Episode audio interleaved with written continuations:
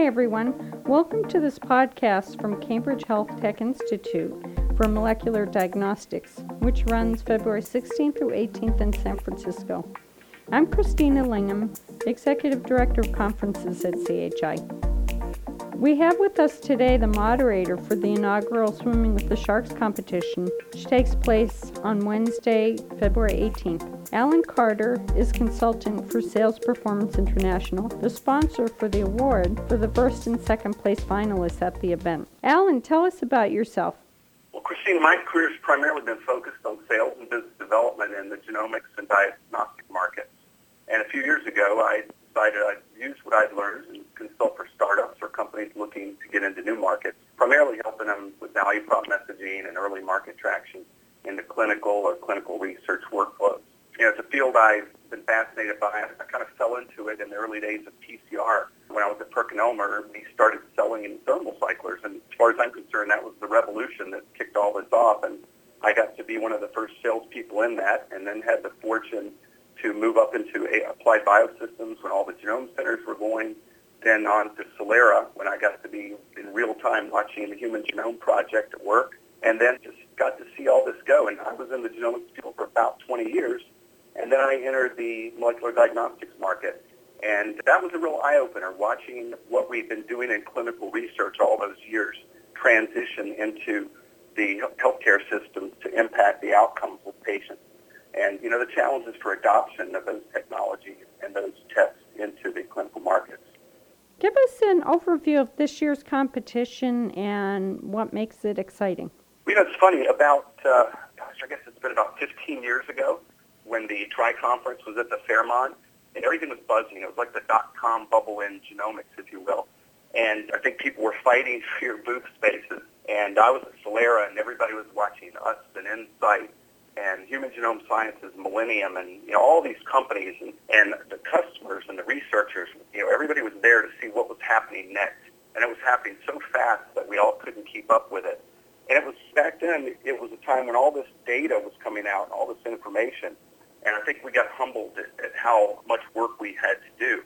And there was a disappointment in that, and along with that, for a lot of the promising companies that really were developing some good things, you know, a lot of this got stalled, and a lot of the investors got jaded because some of the investments hadn't panned out. So what's changed is I was talking to Phillips about two years ago, and I said, Phillips, you know, there's a lot of really good companies now here at the show in San Francisco, and the challenge I see with a lot of them is getting out there or getting traction so that people understand the value of what they're doing. Because having been so close to it, I felt like I could see a lot of potential because I was working with a lot of these companies or companies like them. But it is a challenge for these early technical companies to get their message across, you know, in a short amount of time. And especially with what I'll call Investor two point oh. We like to refer to Customer one point oh, which has changed today because because everyone's online. Everyone is doing a lot of background research. So the companies that fifteen years ago could, could really pitch the wonders of what they're doing have to very quickly get to something important and survive what I call the iPhone moment. Because if they don't get their value proposition or how they're impacting clinical healthcare out there quickly, you know, investors will check out, customers will check out. So it's a real challenge for a lot of startups to do that, especially if they don't have people in their organizations coaching them on their presentations, et cetera, and they'll spend a lot of time on background. And I really want them to get their message out there quickly and tell us how they're going to change healthcare outcomes. So as you and I, I think I brought this to you, I don't know, six or eight months ago, and as we were noodling through it, I said, all right, let's not call it the elevator pitch, but they need to, to boil this down into what I'll call the hallway pitch, like you'd be at J P. Morgan and meet an investor or someone you really want to get your point across to. So it's like having that five-minute uh, conversation under the clock at uh, J P. Morgan that you need to be able to finesse. So that's maybe a little ambitious, and it'll be interesting to see how it goes. But I think in five minutes they can get their value proposition across. It's going to not only go a long way for the companies that are competing this year, but it'll also, hopefully, as other people will see this, it'll help people to maybe mold their presentations to get to the point faster as they're presenting to investors. So give us a high-level outline of the format for the competition.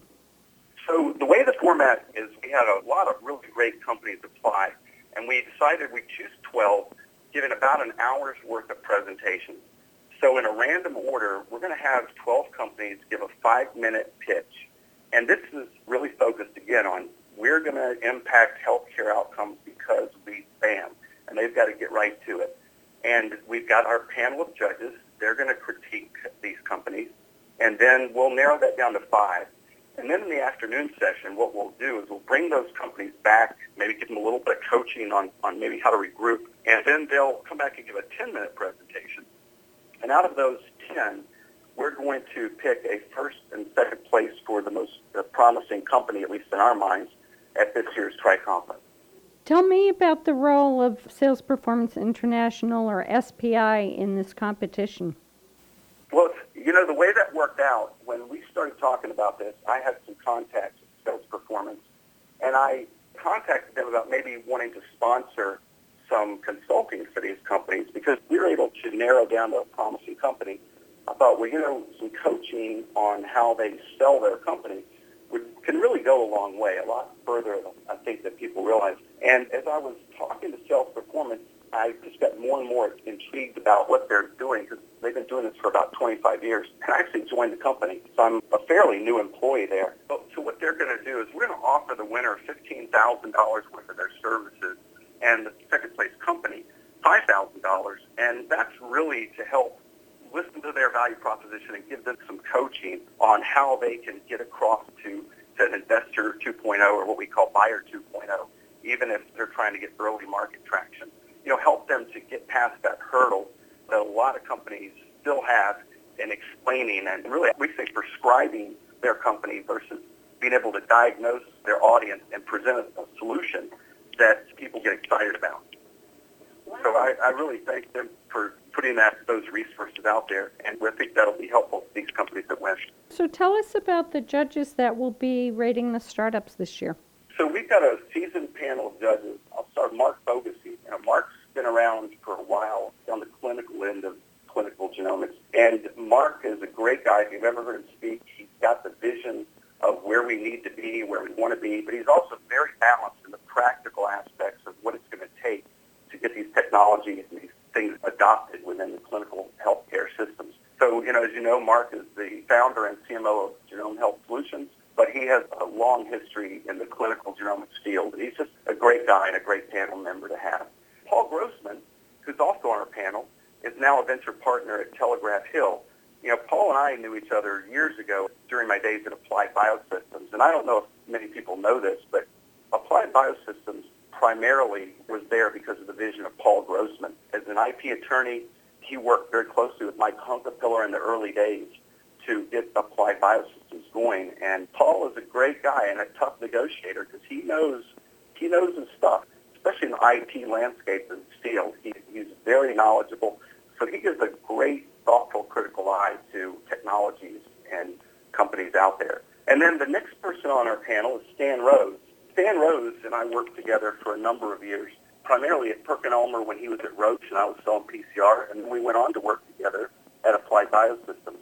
And after Stan left Applied Biosystems, he founded a company called Genetic Microsystems, which was bought by Affymetrix. And at that point, uh, Stan started his own startups. And he started uh, NimbleGen as well, which was bought by Roche.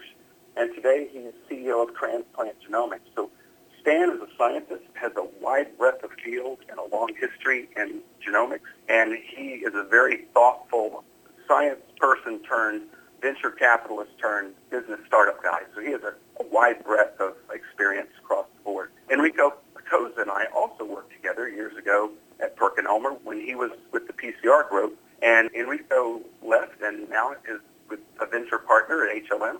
And he evaluates lots of companies every day. So he has a very good eye for promising companies and, and good questions to ask.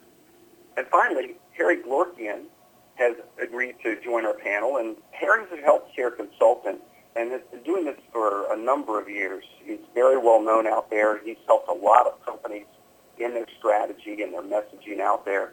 He's done a lot of market analysis for companies, just a wide breadth of experience in the consulting field. And before that, he actually had a background in platform technology technologies and instrumentation. But he's been, you know, he's been doing consulting and I believe working with you guys for a number of years.